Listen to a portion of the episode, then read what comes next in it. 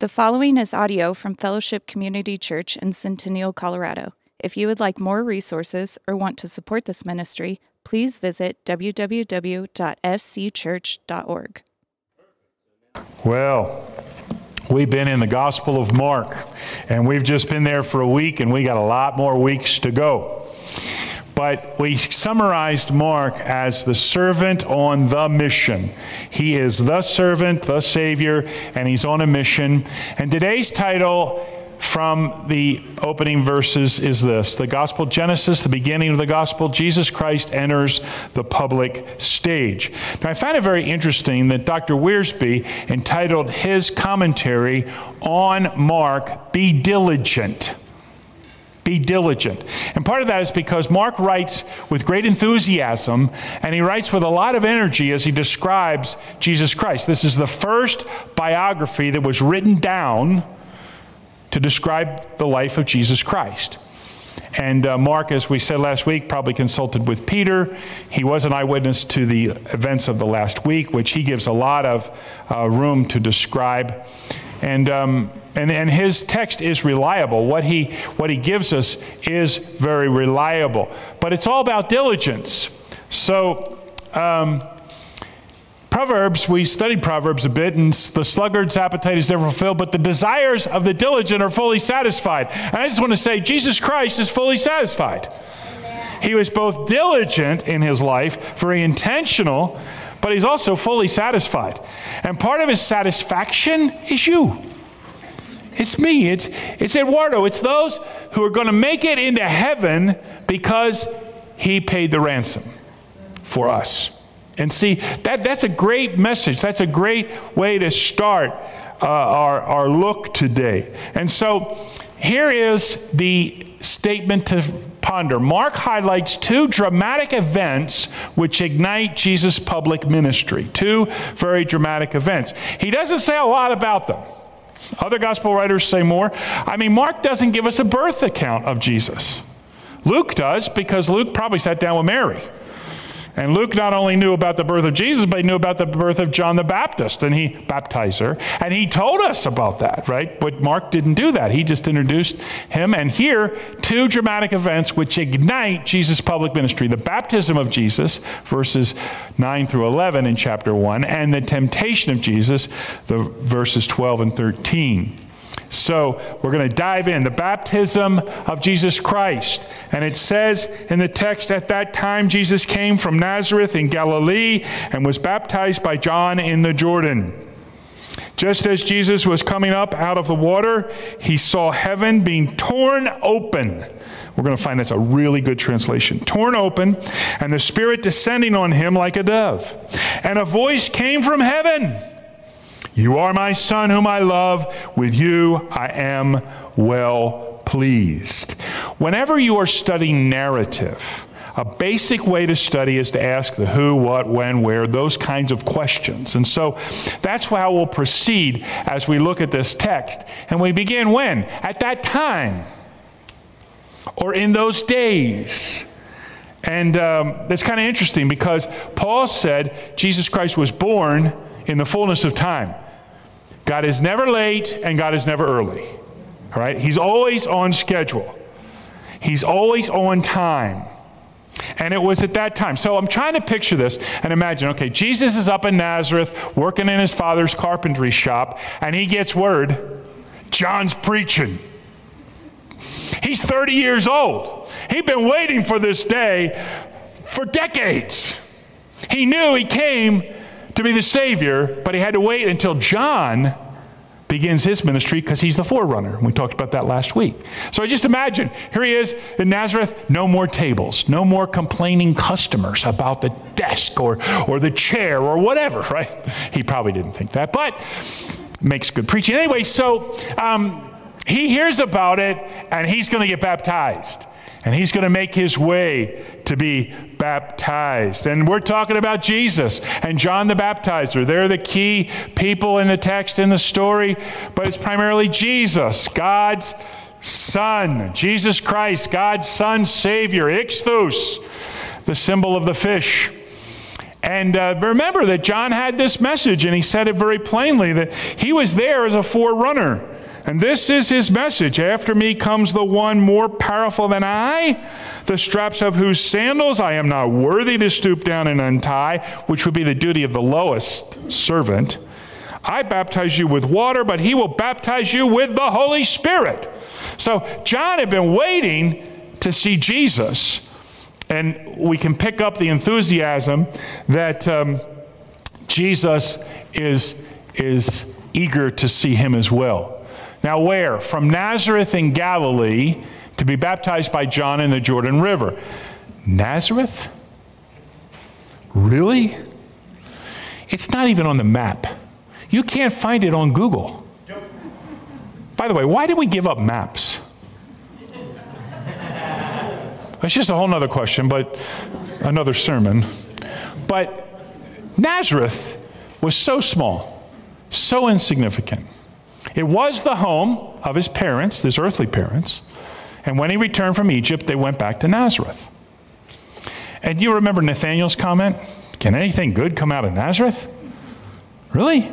And, and later in the Gospels, when they say he's from Nazareth, they, oh, no, no, no, no. But God had made a promise to Galilee. You can read about it in Isaiah 9 1. That the ministry of Messiah would be primarily in Galilee. And so Jesus makes this journey. Now, many people had been coming out of the city of Jerusalem and Judea in the south and gone to John to be baptized. But Jesus makes a journey all the way from Nazareth. By foot, it's at least 10 days, maybe two weeks to get there. And he has one thought in mind I'm going to be baptized by John. It's just an amazing little part of the story. Now, so, so what happened? He's there to be baptized. Jesus came from Galilee, as we've already read, and was baptized by John in the Jordan. Matthew says that um, John tried to deter him. You know, you've never done this, but, but I have. I've tried to deter Jesus. That's a, not a smart thing to do. And, and he was a little nervous. So the question arises did John know Jesus? Is his cousin? Did, did he know him? I don't know. But he kind of knew him in that moment, didn't he? And, and, and he, didn't, he didn't feel worthy to baptize him. And, and he tried to, I mean, I chuckle to say it, he, he tried to talk Jesus out of it. Now, I notice also, and I, and I think this is extremely significant, other people were coming out of the city and confessing their sins, and then they were baptized. There's no confession of sin by Jesus Christ. He doesn't have any sin to confess personally, right? So that's pretty significant as we read the story. And um, as we move along, we read, just as Jesus was coming up out of the water, all the Baptists said, Amen. He didn't get sprinkled, he didn't get poured on. He coming up out of the water. it was deep. John's baptism was a baptism of immersion and a unique baptism. And he saw heaven being torn open and the Spirit descending like a dove. Now, this language Mark is using is very precise, and it's really so exciting to read it. Heaven is torn open. Listen, God has been silent for 400 years. They haven't heard from a prophet in 400 years. And now, heaven's going to speak. The Savior's present. Hallelujah. And heaven is torn open. This is so exciting. The only other time John uses that verb is when he describes what happened to the veil when Jesus Christ died on the cross and the veil was torn apart. We get our word schism in English from it. It's a dramatic thing that the heavens are being opened. Isaiah predicted that God would open the heavens in Isaiah 64. And here it's happening. And Jesus Christ and John are witnesses to it. And the Spirit is descending like a dove. Now, I don't know whether to think of it as the form of a dove or the fluttering like a dove. I really don't know. So you decide. Okay? But the important thing is, he's being anointed by the Holy Spirit, and as Holy Spirit is going to empower him, even though he is equally God with the Spirit, he is going to live in submission to the Spirit and the Father to show us how to live. Oh, the Son of God? Yeah. And so he's empowered by the Spirit. This is an amazing moment, you know. And then, you know, that's not enough. The father just can't hold back. Dads, anybody in the room like just can't help yourself? You want to talk about your kids? like you want to tell the world? The father just can't stop himself. He will do the same thing at the transfiguration, the Mount of Transfiguration, you know. And the father speaks, the voice out of heaven. It must have been very deep. I don't know. I don't know whether it's deep or not, but I know it was the voice of the Father. And what a voice! You are my Son, in whom I am well pleased. Yes, yes, and whom I love and am well pleased. There are a lot of voices in Mark John, Jesus, demons, people, but this is the Father his voice is most significant. When I read this, I think of some of the Old Testament prophecies about the Father calling his Son Son. Psalm 2:7, which was understood by the rabbis to be a messianic psalm. I will proclaim the Lord's decree. He said to me, You are my son. Today I have become your father. And then another favorite of mine is Isaiah, because Isaiah predicted the servant of the Lord coming. And I think Mark had that in mind a lot as he's writing this letter for us, that he's the servant of the Lord predicted by Isaiah. And, and he says some wonderful things about the servant. This is just one example. We could look at others.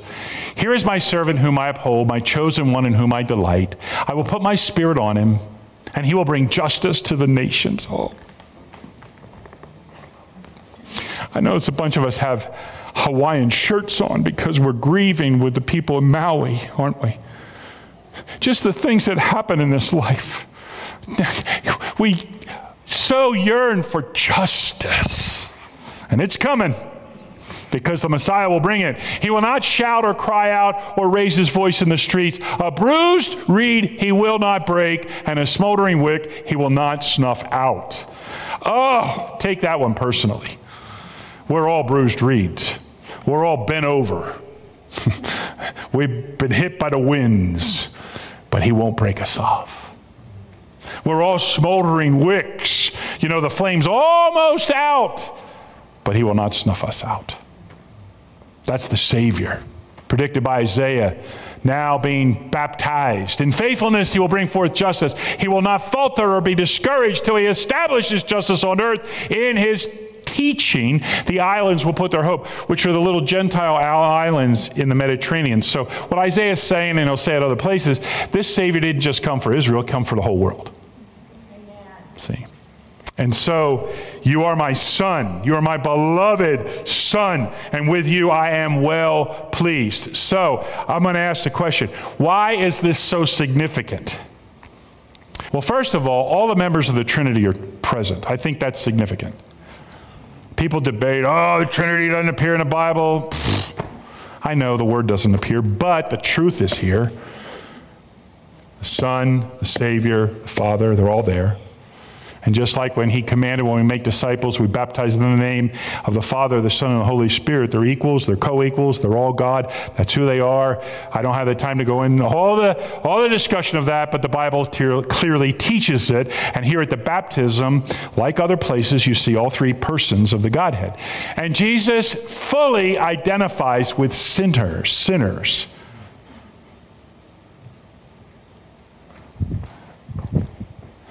Did you hear me?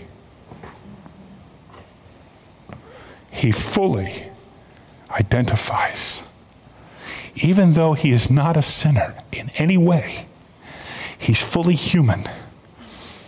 And he submits to baptism. He says to fulfill all righteousness. Now, if he's doing that, and he did, he's not doing it because of his own sin. He's doing it because he's going to be the sin bearer. And so he fully identifies with us as sinners.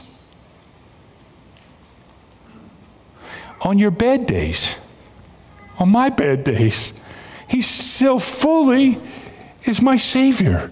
He's fully your Savior. This is so very important. It is so very important because I have to ask myself the question are sinners comfortable in my presence? I'm only a sinner saved by grace. So are you. So, what right do I have to look down my nose? I have no right. If the Savior fully identified with us, He came unto His own, and they rejected Him, His own received Him not. Shouldn't we? There's an excellent book that John White wrote. He was both a theologian and a medical doctor. And some of you who are medical doctors will love this story. It appeared in a book he wrote called Excellence in Leadership. When he was in medical school, one of his classes he missed a practicum about venereal disease. And he had to make it up in the clinic. when he arrived at the clinic, he ended up in a line with a bunch of patients who had actually contracted a venereal disease White barged up to the front and said to the head nurse, I need to see the doctor. yeah, you get it. That's what everybody says, she snorted at him. Now get in line. but I'm a medical student. Big deal.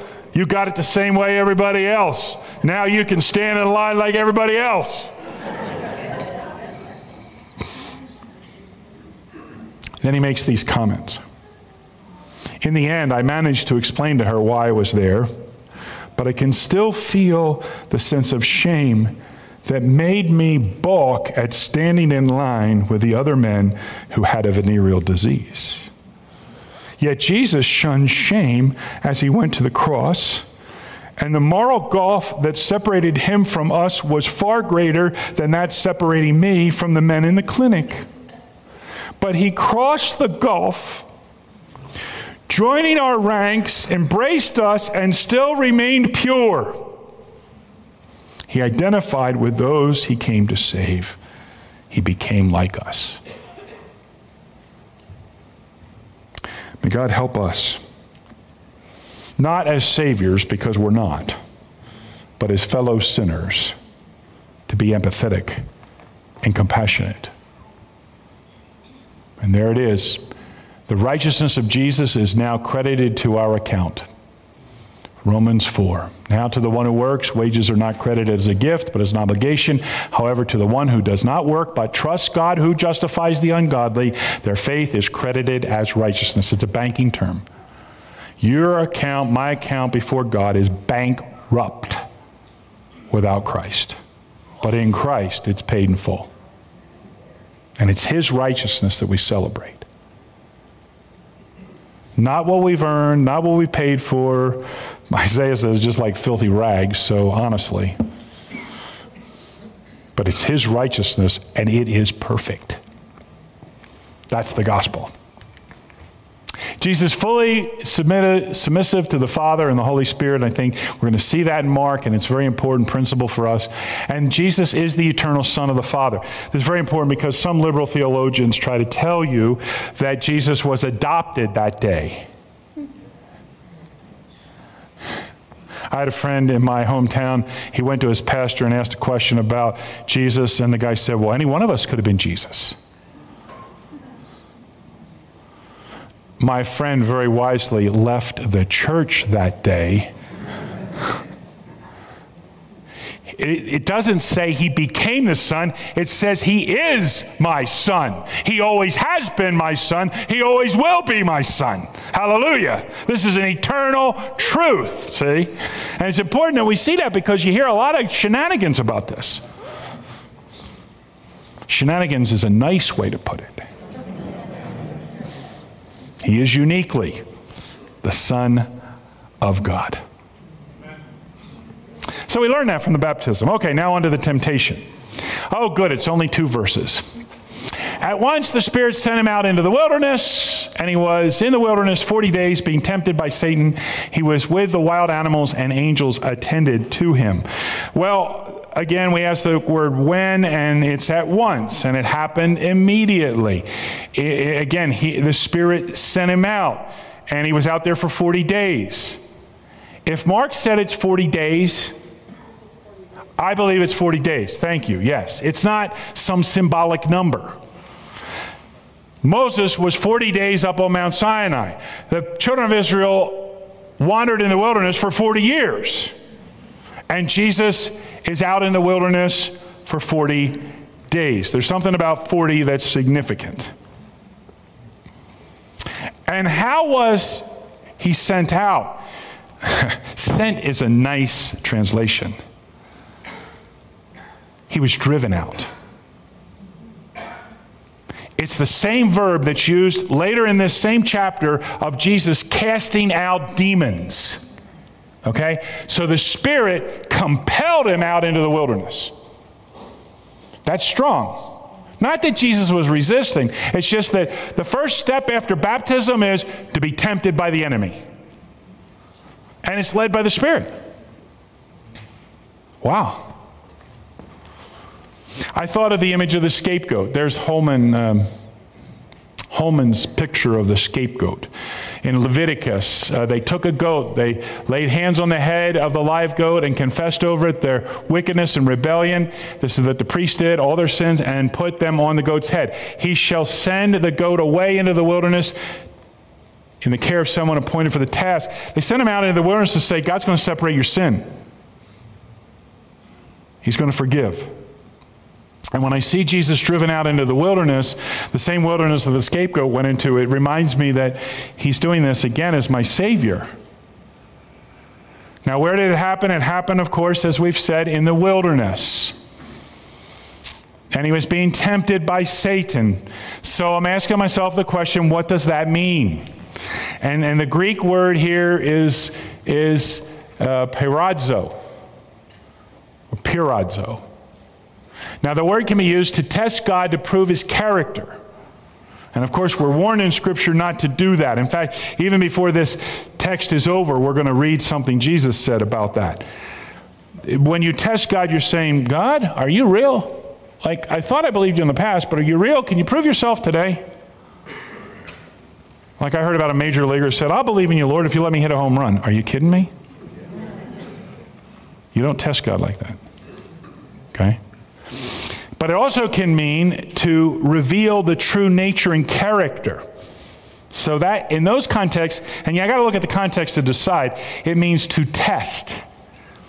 So when God tested Abraham, he knew Abraham better than Abraham knew Abraham, right?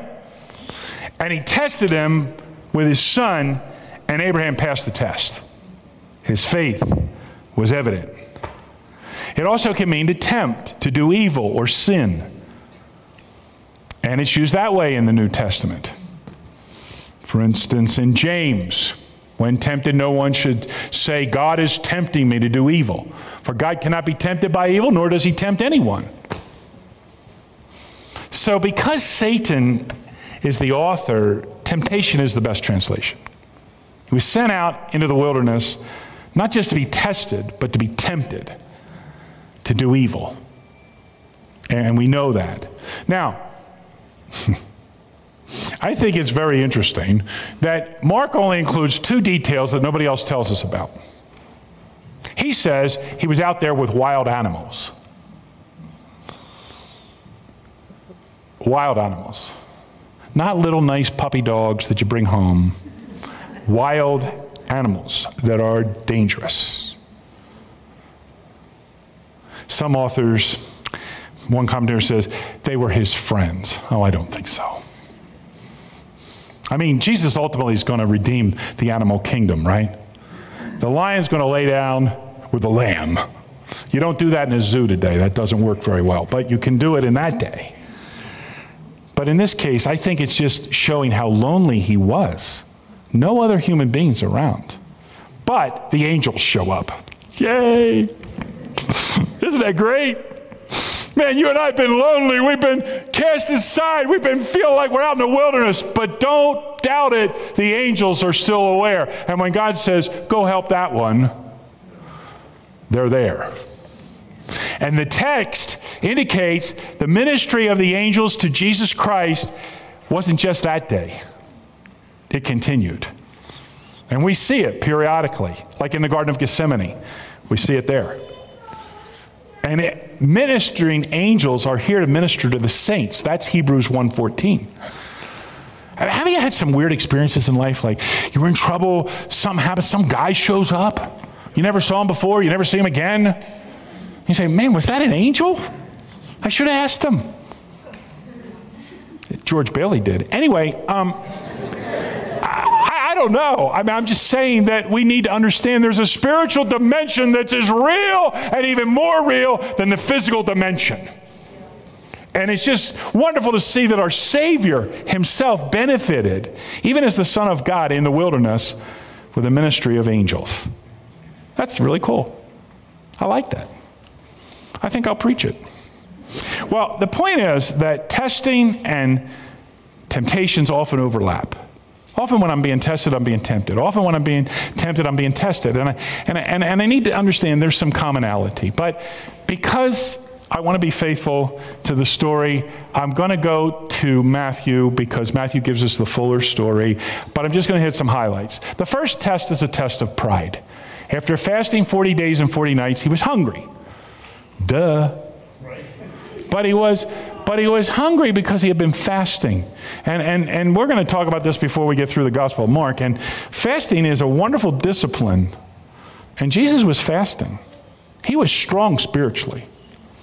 Just saying. The tempter came to him and said, If you are the Son of God, I think a better translation is, Since you're the Son of God. He wasn't denying that. Tell these stones to become bread. Would have been the best bread ever. So it's a test of pride. Pride goes before destruction, a haughty spirit before a fall. And the remedy is humility, and Jesus walked in humility. The second test is a test of lies. It's shocking to see that the devil knows how to quote scripture. I don't want to upset you, but the devil knows the Bible better than you and I do. He also knows how to twist it. And that's what he attempted to do here. And, and the remedy for lies, of course, is the truth. And you could say Jesus pulled out the sword of the Spirit and ran the devil through. The third test, it seems to me, is about impatience. He makes this bold claim that he can offer all the kingdoms of the world to Jesus. In other words, don't go to the cross, don't do all that, I'll just give it to you now. I don't think he had the right to give it. He is the prince of the world, but I don't think he really had the right. And Jesus sees right through it because he's going to be patient. He's going to be persevering in his faith. He is the servant on the mission, and he's going to accomplish the mission perfectly. Right? So, what is obvious in the text is that Jesus defeated Satan by quoting Scripture. Class, Brothers and sisters, please listen. When the devil comes or one of his demons, quote scripture. Keep it simple. Walk uprightly. Walk blamelessly. Just quote scripture. And I wanted to put this up here just because I wanted you to see the context. He quotes it perfectly in context, it fits perfectly with his situation. Be careful to follow every command I'm giving you today. Uh, all the quotes, by the way, are out of Deuteronomy. I mean, I'm sure that's your favorite book in the Bible. Well, it should be in some ways, right? It's, it's restating the law, it's preparing them to go into the promised land. Be careful to follow every command I'm giving you today so that you may live and increase and may enter and possess the land the Lord promised on oath to your ancestors. Remember how the Lord your God led you all the way in the wilderness these 40 years to humble and test you in order to know what was in your heart, whether or not you would keep his commands. He humbled you, causing you to hunger, and then feeding you with manna, wonder bread which neither you nor your ancestors had known, to teach you, here it is, that man does not live on bread alone, but on every word that comes from the mouth of the Lord. That's the quote. That's how Jesus rebuked Satan in this crazy idea that because he's hungry, just put your will over the Father's and turn the bread, well, the stones into bread. Could he have done it? Of course. It's a real temptation. Second quote, the second test. Do not put the Lord your God to the test. There it is. That's, that's what Satan was attempting to do with Jesus. Jump off. See if the angels catch you.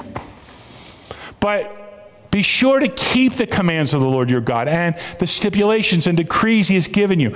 Do what is right and good in the Lord's sight, so that may go well with you and you may Go in and take over the good land the Lord promised on oath to your ancestors. See, that fits perfectly with the context of what Jesus was facing. And finally, the third quote from Deuteronomy Fear the Lord your God and serve him only. And again, that's the quote Worship the Lord your God, serve him only. Take your oaths in his name. Do not follow other gods, the gods of the apostles of the peoples around you. For the Lord your God, who is among you, is a jealous God, and his anger will burn against you, and he will destroy you from the face of the land. God is zealous for us. He's not jealous against us. He's zealous for us. And so John writes this. The reason the Son of God appeared was to destroy the devil's work. And did he do it? Yes perfectly. He nullified. He took all the bullets of the enemy and made them little rubber darts. Oh, they hurt and they sting, but they can't kill you because you're Christ. And greater is he that lives in you than he that's in the world. And so, Osborne, I love his quote when Satan tempts us, it is meant to destroy our faith, our witness, our very life. But what Satan intends for our harm, God intends for our good, the testing and strengthening of our faith as we stand firm in the Lord. That's good. Thank you, Grant Osborne. What's the significance? Jesus won a complete victory in the wilderness. Unlike the Israelites who took a vote at Kadesh Barnea, Kadesh Barnea, and didn't go into the land like they should have and had to wander in the wilderness for 40 years, Jesus won a complete victory. It says that Satan left for a season. When the devil had finished all this tempting, he left him until an opportune time. Understand, there'll be seasons of temptation. What's true in Jesus' life is true in your life and my life. Now, we'll ask the question and try to answer it quickly. Was this a real temptation? Of course it was. He's fully human, he's fully tempted. He didn't fall. Hallelujah. He passed the test. C.S. Lewis, in, in his book Mere Christianity, I don't know if you realize that Mere Christianity was written during World War II, and they asked Lewis to do some radio broadcasts to, to encourage the people that were facing war with the Germans. And that's how Mere Christianity was birthed. Well, in the book, he says, No man knows how bad he is until he has tried very hard to be good. A silly idea is current that good people do not know what temptation means. this is an obvious lie. Only those who try to resist temptation know how strong it is. After all, you find out the strength of the German army by fighting it, not by giving in. A man who gives in to temptation after five minutes simply does not know what it would have been like an hour later. That is why bad people, in one sense, know very little about badness. they have lived a sheltered life by always giving in. We never find out the strength of the evil impulse in us until we try to fight it. Jesus fought it successfully. If I'm going to go to somebody to win over temptation, I want to go to somebody who's been successful. I don't want to get together with a bunch of other people that have all failed and just wallow in the misery. Jesus won. yes, yes. He is our sympathetic high priest. Oh, we love Hebrews 4. Therefore, since we have, we have, will forever have, never lose a great high priest who has ascended into heaven, into heaven, into heaven. Right? Jesus, the Son of God, let us hold firmly to the faith we profess, for we do not have a high priest who is unable to empathize with our weaknesses, but we have one who has been tempted in every way just as we are. Do you believe that? It's, it's beneficial to believe it. I don't understand because I face temptation. I'm thinking, did Jesus get tempted with chocolate? Evidently. I don't even like chocolate. Oh, yes, I do. Um, in every way, just yet he did not sin. That's the glory. Let us then approach God's throne of grace, the throne of grace, the throne where he hands out gifts with confidence, with boldness. We can talk to him about anything and everything so that we may receive mercy and find grace to help us in our time of need. You are in need. I am in need when I'm being tempted. Man, I am really in need because in myself I lose. I'm going to give in. But with the strength of Jesus Christ, my great high priest, I can find mercy and grace. Hallelujah. I'm getting excited, but that's a good thing. You like that. I like that. This is worth getting excited about. Hallelujah. The baptism, the temptation of our Lord Jesus Christ. A final word from William Barclay. In this life, it is impossible to escape the assault of temptation. But one thing is sure temptations are not sent to us to make us fail, they are sent to strengthen the nerve and the sinew of our minds, hearts, and souls we have and celebrate an all sufficient Savior. And the look at his baptism and his temptation today have reminded us of just how comprehensive is his ability to save, even a sinner like me and like you. Dear Lord, thank you for the reminders today. Thank you that Mark sat down and wrote these words for us. Under the inspiration of the Holy Spirit of God, he was carried along so that what is written is Scripture. It's not just a historic account, it is Scripture. And I pray, Father, that you have enabled me by the power of the Holy Spirit to speak the word of truth in love and in full conviction and in the Holy Spirit. And Lord, that we would receive it that way as the very word of God. And Father, that you will help us to identify with sinners, to not shy away, to not exclude ourselves, but that they would understand that we understand what being a sinner is. And that's why we love the Savior and we want them to meet the Savior. And help us, Lord, to win battles over temptation this week. Help us to say no when we should say no. Help us to say yes when we should say yes. In Jesus' name. Amen. You've been listening to audio from Fellowship Community Church in Centennial, Colorado. If you'd like more resources or want to support this ministry, please visit www.fcchurch.org.